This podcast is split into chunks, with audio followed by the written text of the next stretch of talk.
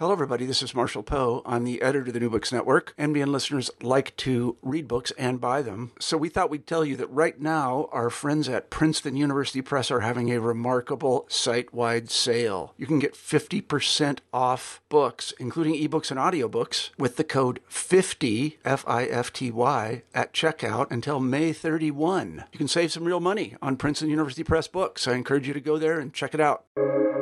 Welcome to the New Books Network. I'm Caleb Zakarin, assistant editor of the New Books Network.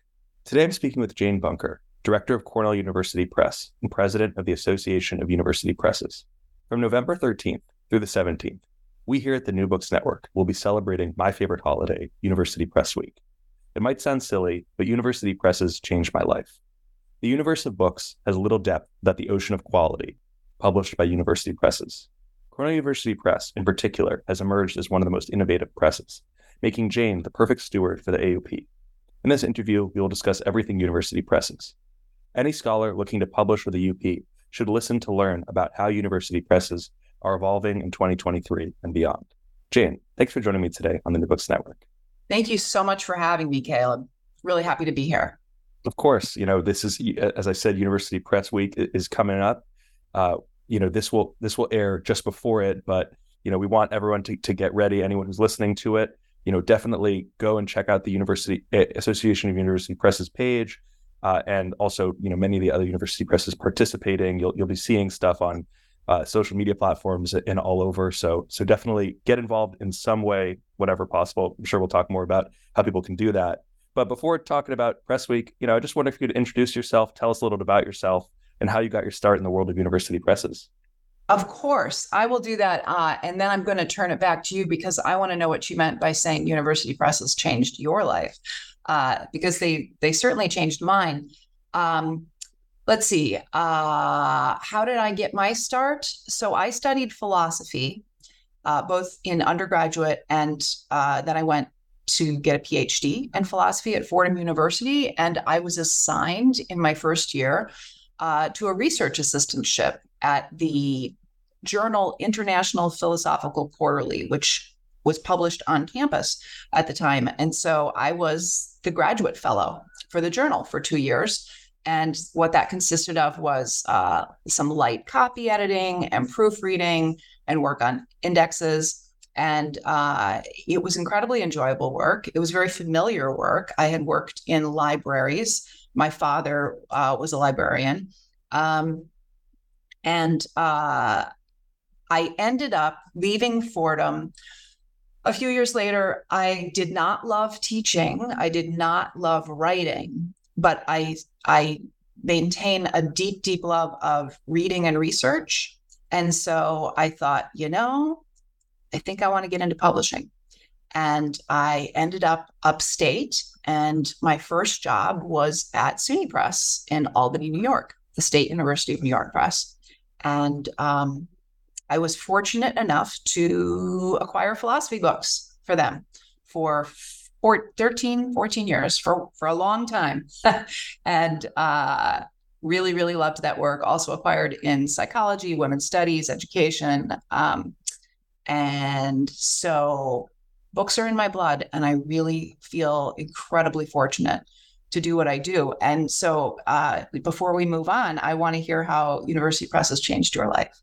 Yeah, so so I think the story for me personally goes back to uh, maybe when I was five or six years old. My mom has been a children's book author and worked in children's books for basically my entire life and even before my I was born. And some of my best memories as a kid are my mom once a month would get these huge boxes of like all of the new children's books that were coming out um, some she could get other books too, and she would let me open it, and I would like go through it. And it was like a kid on Christmas once a month, and I would just get to go through all these books. So I got became like an obsessive book person where anytime I ever in high school and and in college, anytime I ever had any spare dollars, I would go and spend all my money on books. I really became, especially in college, just a big nonfiction reader. Uh, and I the the vast majority of the books that I would read and buy were from university presses, um, and I, I, learned that this was you know I guess not not everyone is into university press books, but I just like loved the unbelievable depth and the fact that because of the peer review process that university presses do, you can really trust the information that's in there and trust it in a way like you when you're reading a university press book, you know that this person spent years working on it. You know, I think the reason they saved my life is because I didn't know I was just an aimless paralegal, not sure what I wanted to do with my life. Uh, and I became a fanatical New Books Network listener and continued to buy nonstop university press books, reading them, and it's really become my life. And I just absolutely love love that I get to read and talk to authors all the time, and it just is is so much fun. So I don't know if I was necessarily like on the edge somewhere, but you know, it definitely has become the thing that I spend my days engaging with and doing. So I hope that's enough of an answer. What a great story! I I couldn't have said it better myself yeah, thank you for telling that story. And shout out to the moms because uh, my mom taught me how to read when I was two because she didn't. I have five older brothers and sisters, and she said, if I have one more kid come home from first grade with those Dick and Jane books, I'm, you know, going to lose it. So she had read this book called How to Teach Your Baby to Read and used flashcards and like phonetics. And uh, that was it. I was off and running from two no, it's you got to you got to start somewhere. You got to start early, and I think like you know, books are are very so they're they're it's like the first magical experience. Like this idea that this that these weird symbols can ha- have such such deeper meaning, and you can learn about the history of the entire the entire world through them. It's just it's just incredible. Um, and you know, university presses are are so so much a part of that. You know, it doesn't exist without it, and we're obviously talk more about that. But you know, just just for those who who don't know, what is the Association of University Presses and what's its primary purpose? Yeah, so this is my uh, my volunteer gig. I'm currently the president of the association, and uh, what it is is it's the professional association for university presses. So, like the AMA is for doctors, the American Medical Association. Uh, the AU Presses is the Association for University Presses, not just in the USA, but uh, also globally. I believe we have membership from, I think it's 16 different countries and um, uh, 160 member presses. Um, and you know the association advances the essential role of uh, a global community of publishers whose mission is to ensure the academic excellence and uh, to ensure academic excellence and cultivate knowledge. Um, so the primary purpose is to act in the best interest of all its member presses, um, help promote our collective work, which is considerable, thousands of volumes every year, uh, provide guidance and resources to member presses and individuals working at those presses. A very big part of the association's work is to provide professional development opportunities uh, to all staff at member presses so you get networking, career mentoring. Um, there is an annual meeting every year where we get together and um, uh, learn from one another. Three days of panels and um, uh, listening to plenary speakers, that sort of thing. Um, the association's strategic plan focus on, focuses on four main goals collaboration, advocacy, research, and education. Um, and so, really, all of the work of the association kind of centers around one of those buckets. Um, oh, there's also a permanent central office staff, which is headed up by uh, our terrific executive director, Peter Berkery. Um, and that staff works in concert, though, with a really large contingent of staff from member presses who volunteer to serve on committees. There are 17 uh, committees of the association that really kind of fuel that work of, of the plan. Um, and uh, anyone can volunteer. And um, it's a really terrific way to uh, learn. that seems to be the theme. That's going to be the theme today learning and knowledge. Great. Those are great themes, as always. You know, it's celebrating, uh, you know, learning. Learn. I mean, and, I think that that's so much what university presses uh, really help to promote. And, and, and, you know, if you could sort of boil it down to one sort of goal, what what, what are you hoping hoping that UP Week can be about this this year? What's the focus for you? Ah, so each year, um, me back up a little bit. University Press Week was uh, established in 2012. It was part of the activities marking the 75th anniversary of the association. Um, fun fact the idea actually originated from a 1978 Jimmy Carter presidential declaration. Uh, Jimmy Carter actually said there should be a University Press Week. Uh, and so we started doing it. I don't know why we waited till 2012, but at least we uh, started doing it. And um, this year's theme is hashtag speak up. And we chose that as a way to represent the work of university presses, uh, the work that we're doing to actively engage with current events and, and social issues. Uh, so these works are timely, they're authoritative, they're not just written for the ivory tower, tower elite. Um, subject areas cover, um, gosh, they engage with really diverse topics. Um, the authors are a diverse bunch. We have a commitment to ensuring that the voices uh, that speak up are inclusive and fully representative. Um, there's a focus on historically underrepresented peoples. And the key activities of University Press Week include highlighting the work of member presses, of course. Um, there is a blog tour, which offers a broad perspective on how individual presses are creating opportunities for hearing underrepresented voices, uh, to encourage dialogue about various important issues, uh, to support knowledge and expertise, and in particular, a real key focus that is emerging is um, building community around ideas. Uh, there's also a gallery of work from 103 participating presses. That's the largest uh, participation we've ever had. It's fantastic. The work is um, shown across multiple categories from science to poetry, uh, history, biography, economics, uh, sociology, philosophy. So if people would like to uh, peruse that gallery, I hope we have an opportunity to uh, include the link on. Absolutely. Yeah, great. Yeah, that that will be in the show notes. And are there any of those those books in particular that that you'd like to highlight that you're featuring this year?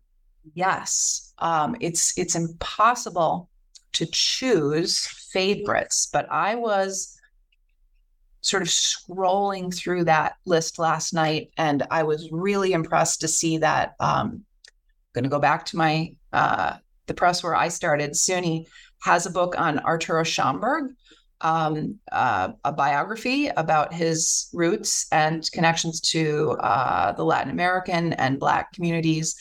Um, many people know that uh, the Schomburg Center for Research in Black Culture in New York City is named after him. So, this is kind of the authoritative look at his life. That looks amazing.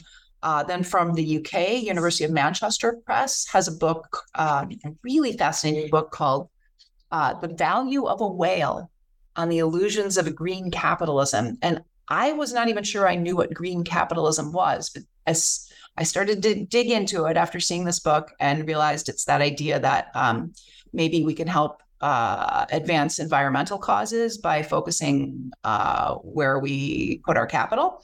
So, for instance, if you do social choice, if you have TIA, craft, that kind of thing. Um, but this woman is critiquing just how uh, impactful that can be. And so that was a really interesting take. Uh, Columbia has a great, great book on, um, I think it's called The Sisterhood, about a group of Black women writers, really influential Black women writers like Toni Morrison and Audre Lorde, Alice Walker, June Jordan, how they used to get together at her apartment in Brooklyn and, uh, you know, how they really helped shape that space for generations to come. Um, and Wayne State University Press has a somewhat similar book, only from the academic side. Uh, it's a great book about Black women leaders writing to the next generation. Um, and it's called Dear Department Chair. Uh, oh, and then the other one that really caught my attention was Syracuse University Press has uh, just a fantastic looking thing um, uh, on the urgency of indigenous values by a local writer, actually, who's at Syracuse uh, which was blurred by Robin Wall Kimmerer, who did Braiding Sweetgrass, which is, you know, kind of a big book that really crossed over. So this is just a tiny representative sample. There, there are so, so many other books to look at. Um, but those are the ones that kind of captured my imagination. You mentioned uh, braiding sweetgrass at the end. Uh, you know, I'm f- I'm very fascinated by these sorts of uh, you know crossover books. It's really important, I think, for uh, you know, I living in, living in New York. There's I think New York probably has more independent bookstores than than anywhere, uh, and I always like to go and and see uh, you know the books that they're putting and and it's always interesting to see university presses and which ones they're featured uh, so you know what's the the the reason you know for well-known scholars who might have the opportunity to publish with a larger trade press you know why do so many well-known scholars still go and choose the university press route instead of the trade press route yeah that's a great question and um you know I'd like to believe that it has something to do with mission and alignment with with the fact that we are nonprofits, that we're not out to, you know, we're not massive revenue generators. Um, my guess is sometimes it has to do with that for sure, mission alignment, but also, um, frankly, there it's the prestige factor.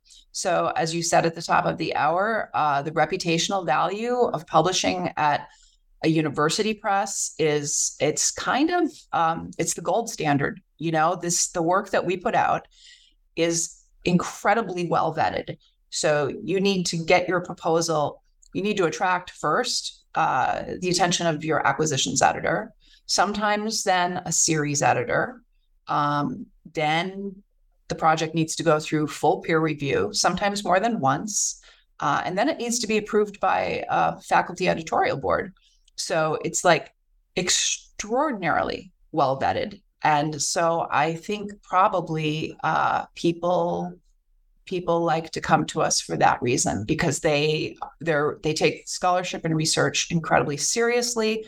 Uh, and they know that university presses are basically building the scholarly record and that we can be trusted in what we're putting out. Yeah, it's just a much more rigorous process so much of uh, the history of New Books Network is t- is we were initially uh, not not myself, but Marshall Poe, the founder of New Books Network.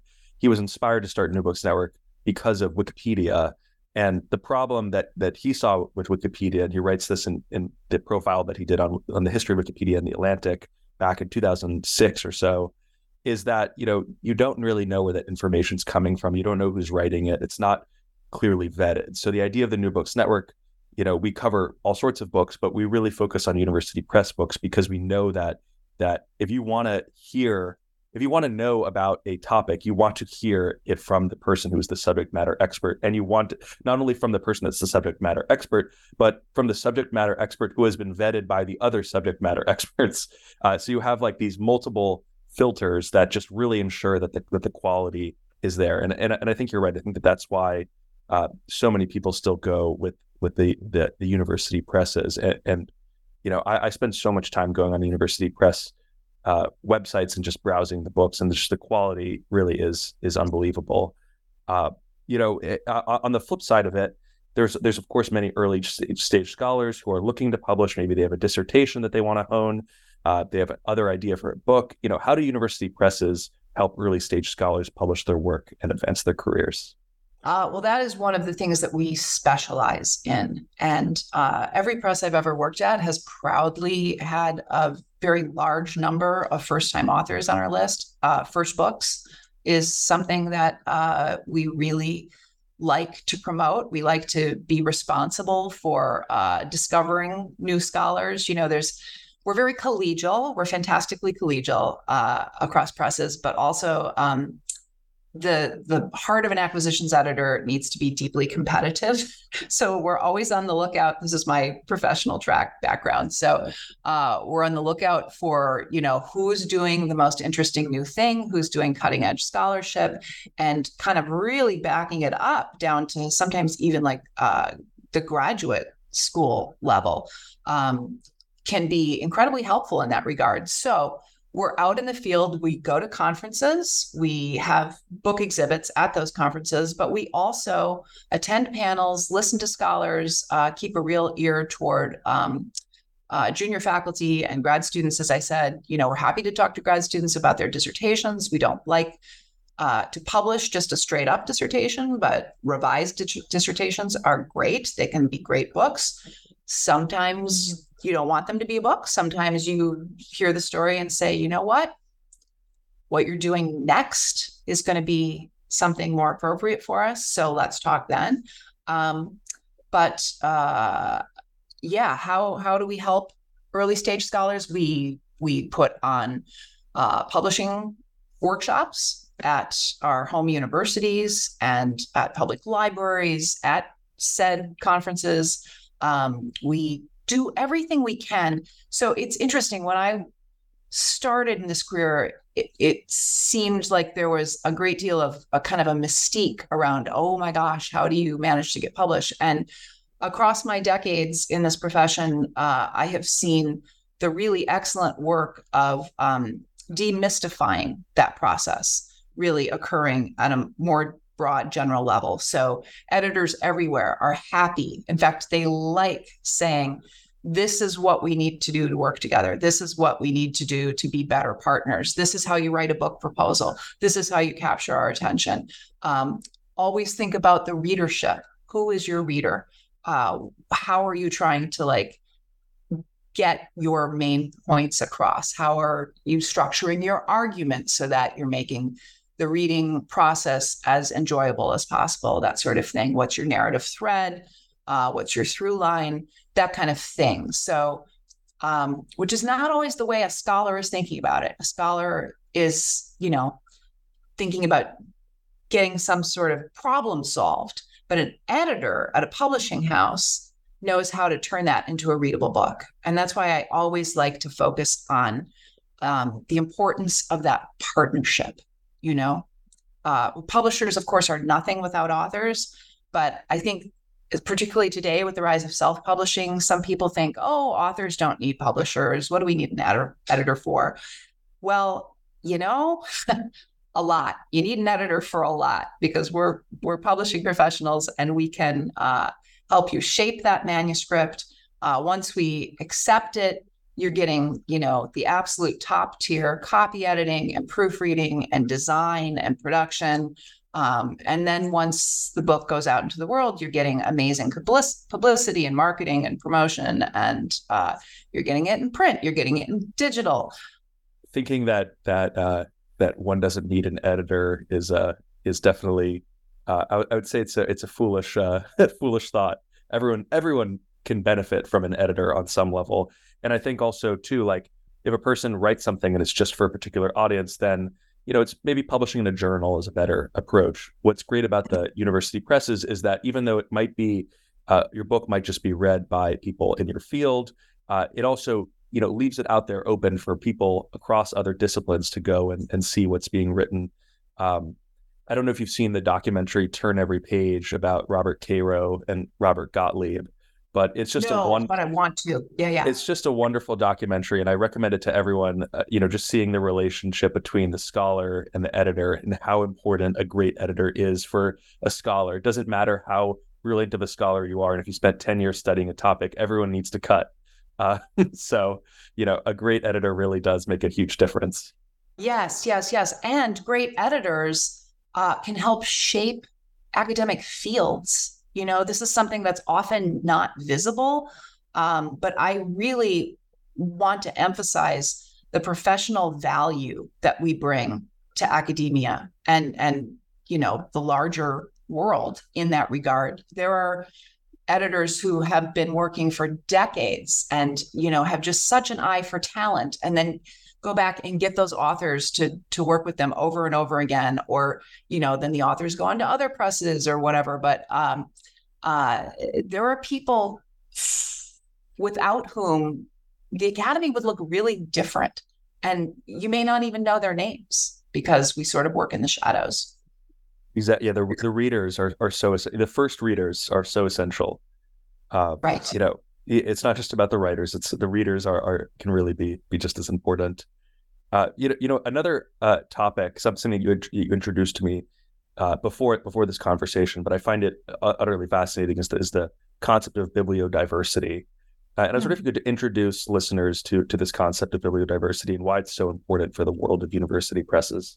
Yeah, thanks for asking about that. Uh, that was sort of a new term for me too, just in recent years. It apparently came out of a group of Chilean publishers uh, at some point, I'm not even sure, in recent decades. It's relatively new ish. Um, and people in the library world, I think, maybe are maybe uh, are more aware of it even than those of us in publishing. But it's sort of like the idea of uh, what biodiversity is in the environment. That's what bibliodiversity is for books. Um, uh, it's the idea that there's a mix or a range of different types of books that are needed. It can't all be Stephen King, and nothing against him. I love him. He's a great writer, but his publisher is probably really happy to publish him because he's going to make them millions. and we can't just choose to publish, or let me pull back, say, if that's the only thing we were choosing to publish, things that would make us millions of dollars, then it would be a very sort of homogenous uh, culture, right? Um, so we need uh, the principle of bibliodiversity says we're all richer for there being this greater mix of books. You know, um, you you need some that are just you need like the poetry chapbooks that are, are going to sell 200 copies and change somebody's life who comes across them, and uh, uh, you need you need it all. So that's what that is. And university presses are really good at that because we publish across so many different areas in the humanities and social sciences and natural sciences. Uh, and some business and econ and labor, an awful lot. We publish across a huge, huge number of uh, subject areas, which adds to the bibliodiversity. Yeah, the, the way I, I, imagine it almost it's like that that experience of of being in a uh, in a university library and walking through the stacks and just seeing books on every topic imaginable and just this like this this physical representation of knowledge and just the unbelievable just there's so much just the unbelievable amount of things out there to learn. And i always think about it this way too that it's like you know it, it's great to have this you know it's great that that university presses do multiple subject areas because it does i think get people to read in different fields. And i think that a big part of inspiring people to think differently about things is you might be a historian, but if you spend some time reading sociologists or reading economists or reading whomever, then it will help maybe help you rethink uh, your field uh, and the particular problem that you're working on. That maybe your narrow approach might not exactly be the way to to figuring a problem out, and that's just the value of this sort of bibliodiversity. Uh, you know, it, a, a question I had too, and this is is maybe something that that you're all still working through like everyone is but you know how are ups addressing the opportunities and challenges posed by artificial intelligence? And i only ask that because it is the sort of question on everyone's mind with so many it, it, with so many fields about how artificial intelligence is upending things yeah, it is on everybody's minds. I was recently at a meeting of university press directors uh, just a few weeks ago, and it's what everybody wanted to talk about. We weren't talking about the hybrid office anymore. We weren't talking about the post pandemic landscape. Uh, we were talking about AI. What are you doing about AI? and, you know, it is a very new and kind of a strange development, and uh, we're grappling with how it may play out. Uh, we're beginning to gather resources. Um, we are alert to both the opportunities and the dangers. Um, uh, but there's not a lot that's really been sort of uh, coherently formed in that space yet. It's it's sort of like when the internet was new, right? It's it's kind of like the Wild West. We're trying to keep our eye on the landscape and see what everybody else is doing. So there's a lot of chatter. Um, uh, but like I said, at this point, it's it's mostly just um, uh, being alert and uh, watchful and talking to one another. Part of the the beauty of of these books is knowing that some an individual worked on them that they you know every the sentences that you read was crafted by a person, you know, obviously, I, I think some of the potential applications might be for creating translations before, you know, before you're able to get the someone to actually painstakingly go through and translate. So it might it might open up the world a little bit in that sense. But it's definitely something that I'm a little worried about. I I think. It's yes, and I think actually with translation, that's already happening, right? Isn't that what Google Translate is? And yeah, essentially, uh, yeah, yeah. That that horse is long out of that barn, and uh, it's it's really sort of dizzying, both the opportunities and the potential uh, pitfalls. Yeah. My final question, just to sort of bring it back to you know why why we're talking in the first place, U, UP Week, University Press Week. Uh, you know, what's the best way that our listeners can can you know in air quotes celebrate University Press Week? Like obviously, you know, I recommend people go and and for Press Week, go and go and buy a couple press books. Like of course, do do that. That, that you know, find find a good a good book that you've been wanting to buy and read. That's never been a better time. Christmas and and Hanukkah and, and all the all you know holiday gift giving holidays are coming up. So I definitely recommend people go out and buy some books uh, and, and for, for, for, their friends. Uh, but but you know what are what are some other ways besides just you know buying some books that you recommend that people can celebrate UP Week? Well, you completely took my top answer, which is for sure buy books, um, but also support your local libraries. Um, talk to one another. You know, building community really is feeling more urgent than ever.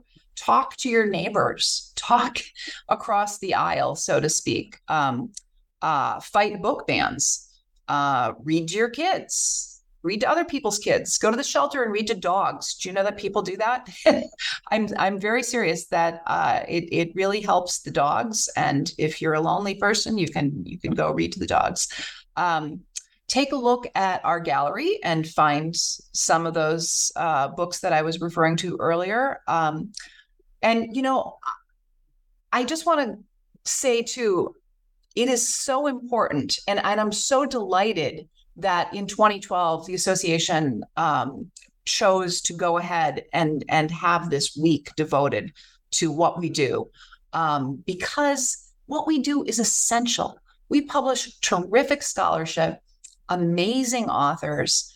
Um, and I'd really like to uh, uh, emphasize the diversity of publishers who participate. They're from huge presses Oxford, Cambridge, California, Chicago, Harvard, Princeton, um, but also really tiny presses, Texas Tech and uh, Northwestern's a small press, um, Medieval Institute, you know, tiny little presses. Um, they're from within the US and around the globe. Um, and, uh, you know, here's a fun fact Did you know that 40 Nobel laureates in economics were published by university presses just since the year 2000? 40. Uh, 14 Nobel laureates in literature, 11 in physics, uh, four National Book Award winners, including Nikky Finney for poetry in 2011. Her book, Head Off and Split, uh, won that year. It was published by TriQuarterly, which is an imprint of Northwestern University Press. I was the brand new director there at the time. Uh, she was nominated, and we went to the awards ceremony, uh, and she won. And John Lithgow was the host that year. And he said after she gave her acceptance speech that it was, and I quote, the best acceptance speech for anything that he'd ever heard. Right. Uh, that acceptance speech actually can be, you can Google it, you can find it online. It is included as the recording of it is at the Smithsonian um, in the National Museum for African American History and Culture. So, shout out to Parneshia Jones, who acquired that book uh, and is now the current director at Northwestern. Um, so, that's why it's important to celebrate University Press Week. Uh, those are the sorts of stories that people I'd like people to remember um, the sorts of stories I'd like people to share with one another about the importance of reading and literature and uh, gaining knowledge, vetted knowledge, trusted knowledge, as you said earlier, uh, without which there can't really be any human progress, I think. You know, I always think at the end of the day, uh, we read to learn. Why do we want to learn? To get smarter. Why is that important? Uh, because if we can't cultivate wisdom, how will we ever uh, cultivate compassion for sort of a saner world? well, you know? so well said. The university press world is this kind of base with which the rest of the literary and academic and scholarly world sits atop of. That like it really it really is so crucial and key to it that it's like it's something that people forget about. But like you said, like it has launched so many careers, so many people that are are have made massive breakthroughs in, in many fields. You know, the reason why they got their start was because a some an acquisitions editor somewhere read a manuscript and decided people should read this. Uh, yeah, and, no, that's so important. Right. Yeah, and, Judith Butler, Charles Mills, uh, Jill Lepore, Pierre Bourdieu, Patricia Hill Collins, Matthew Desmond, uh, Sara Ahmed, Richard Rorty, Eric Foner. Uh, this year's Nobel laureate in economics, Claudia Goldin, has published with Oxford, Chicago, Harvard, and Princeton. I think. Yeah, yeah. No, th- those are those are some those are some big hitters. Uh, J- Jill Lepore, uh, in particular, I'm I'm a huge Jill Jill Lepore fan. I love uh, love everything that she writes. She's just one of the best writers. Uh, and you know, I'm also Richard Rorty has a special place in my heart as just a great uh, philosopher, writer of philosophy. Uh, but it, you know, it, uni- yeah, I, I, mean, we could we could sit here and we could we could probably gush about all the amazing things that it's gives feeling a little grandiose. Yeah, yeah, I, you know, it def- it definitely gets can get can get like that. But you know, if there's any place to do it, it's definitely uh, it's definitely it's definitely here. Um, well, Jane, it was so, so great to speak with you and, and, to talk to you about University Press Week and the work that you're doing at the Association of University Presses. Um, it was really wonderful to have you. Um, and and just yeah, you know, everyone go out, you know, buy a book for someone. You know, it's a great giving someone a, a, a well chosen book is one of the best gifts that you can give someone. So no, just go ahead and do it. It's great. I couldn't agree on. more. Thank you so much for the opportunity, Caleb. Have of a course. great day. You too.